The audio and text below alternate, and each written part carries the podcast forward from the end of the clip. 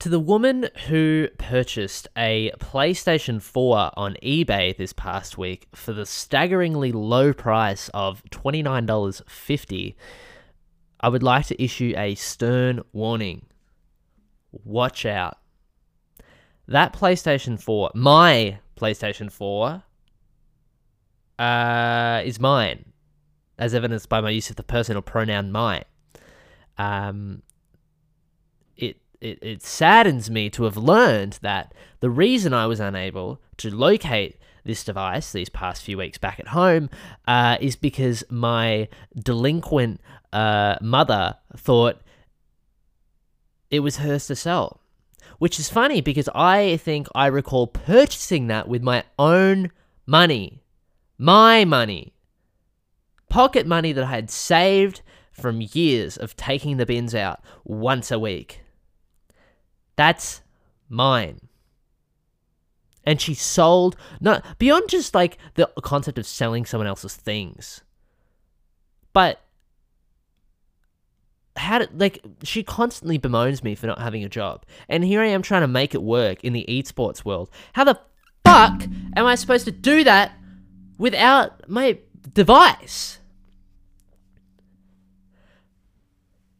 I want to say a word right now that, as a feminist, I will not say regarding my mother, but I I wanted to know that I thought it, and that's worse. Um, one of the funny things about purchasing things on eBay, Stephanie, is that uh, to claim the item, you need to give your full residential address. So, again, Stephanie. Uh, if I were you and I were living at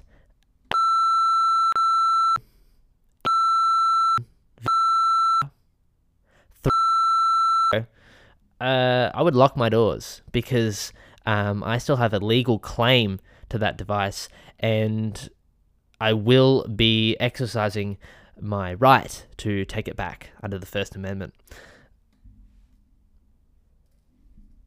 That's all the time I want to spend on that today because it has, up until this morning, it's been a great week. Um, I discovered that shocking news um, earlier and have quickly left the house. Mother and I are no longer speaking. Um, again, it it is uh, stifling to me that she would think that our whole relationship was worth twenty nine fifty. Twenty nine fifty Australian dollars, mind you. That's probably two bucks Canadian.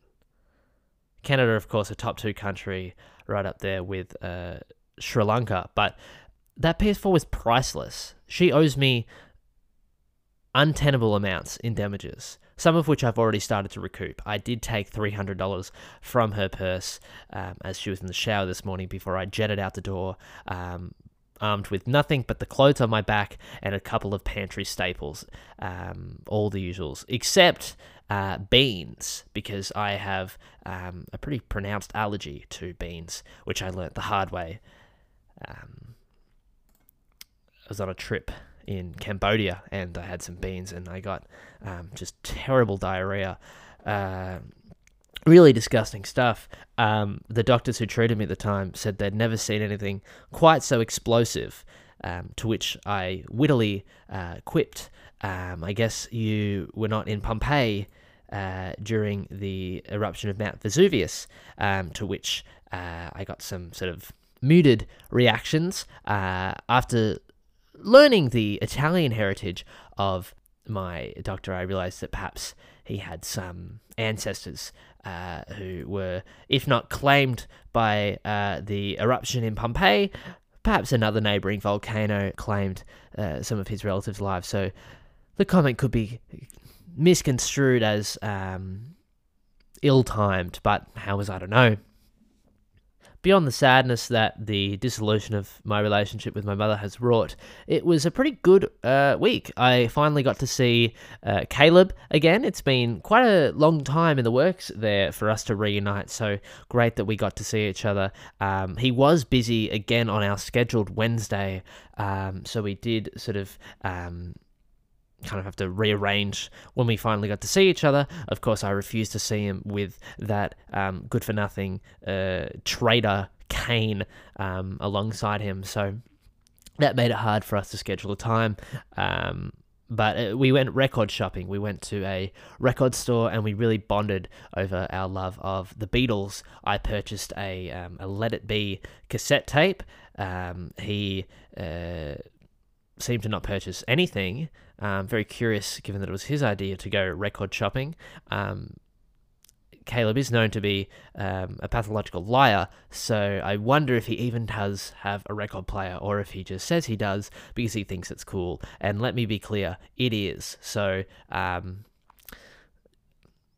kind of a win for him. I'm realizing he saves money, uh, but still gets the, the luster of it all. Something to consider. I don't even have a cassette player, so I don't know how I'm meant to play my um, tape. Uh, it doesn't look as cool as a record, but I bought it, so it's mine, um, and uh, no one else can have it. That's a lie. I'm willing to lend it to Caleb. Caleb did actually ask to borrow it, so he currently has it, and I'll be getting it back from him shortly. Um, but now I'm back on the road. I did reach out to Caleb just before recording to see if I could crash at his. Um, I have not received a response yet. So watch this space. Um, it's just nice to have a friend again. You know, it's nice to. It's nice to have someone in your corner who is your age. Uh, I love Coach Wade, but he is 65, and um, I know I have a voice that sounds ageless, uh, but I am not that old. Not that it's old. He likes to say 65 years young, to which I often uh, chuckle because um, that's not young. That is old as fuck.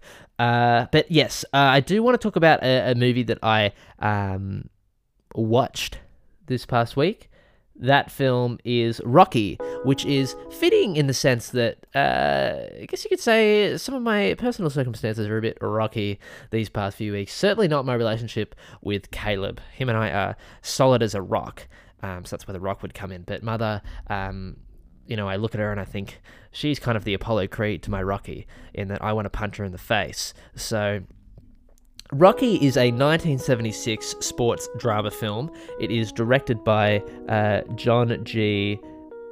Avildsen. Um, it's written by the leading man Sylvester Stallone. Most people are probably familiar with the the Rocky franchise. It is one of those big franchises. Um, it's it's certainly for me top two franchises. Um, ha- having recently displaced the Marvel Cinematic Universe, of which you will never hear mentioned on this podcast again, so long as I live and breathe, um, has not stopped me mentioning in the past couple of weeks, but sometimes you know, slip of the tongue. Uh, but I love the Rocky franchise. I think it would benefit if more of the characters had superpowers. I think, like, um, you know, I, I imagine a Rocky movie where Rocky had to enter the multiverse of madness.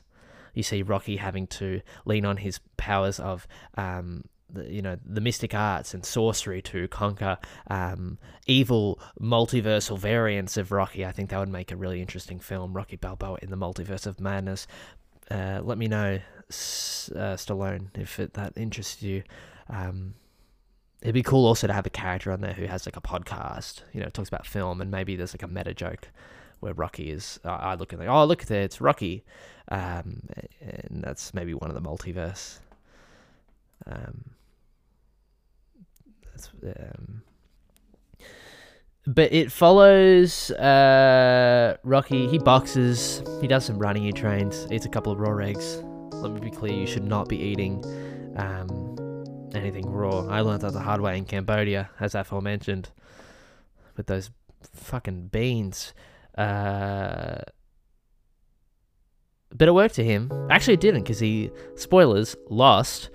Um, that's one of the things with these sports movies that I find funny. I feel like the formula of a sports movie is you know they come from behind, they win, uh, but it's almost so the subversion then would be they don't win, they lose.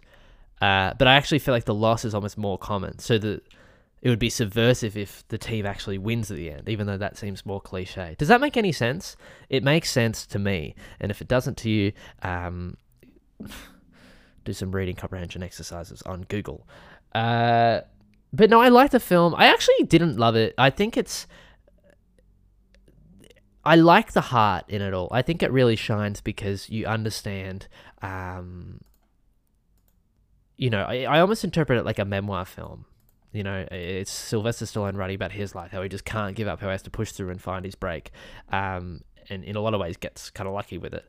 Um, but that luck is only uh, achievable through the hard work that put him in the position to get lucky, not in a sexual sense, in uh, get to fight another big strong man. So maybe in a bit of a sexual sense. Not though I don't think there's homoerotic undertones in this at all. It's almost aggressively machismo, uh, which we love for a film in the uh, 70s. The portrayal of um, women in this leaves some t- to be desired. Um, you know, you just can't win when you're making movies in this era because they just they don't. I don't think Adrian, the character, gets much to do. Um, I don't know it leaves me feeling rubbed the wrong way.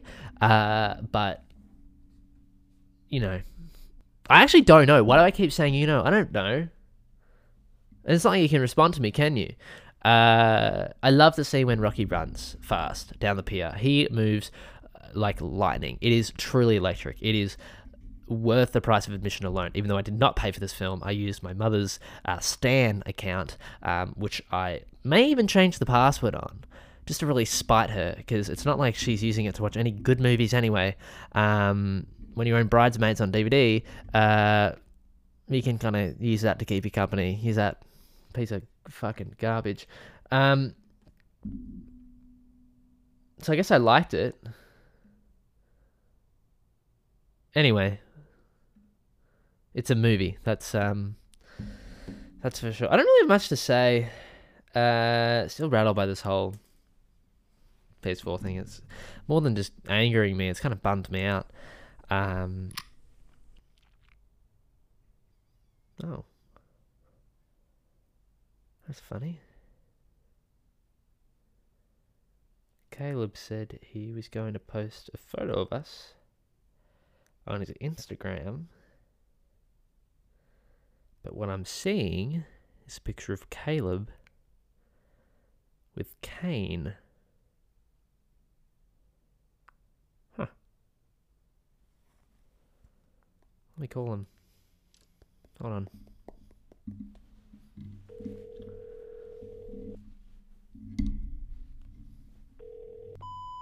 Hey, buddy. Uh, Jim here. Uh, what the fuck? The Instagram post. Um, call me back. Bit weird. Uh, he may have that thing where um, he's on Do Not Disturb, so I have to call him twice. I'll I'll see if I can get through.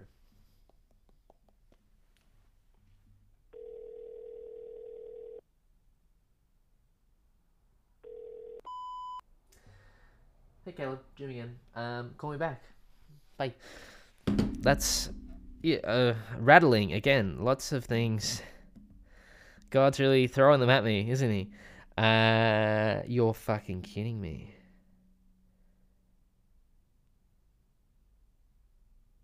What the fuck?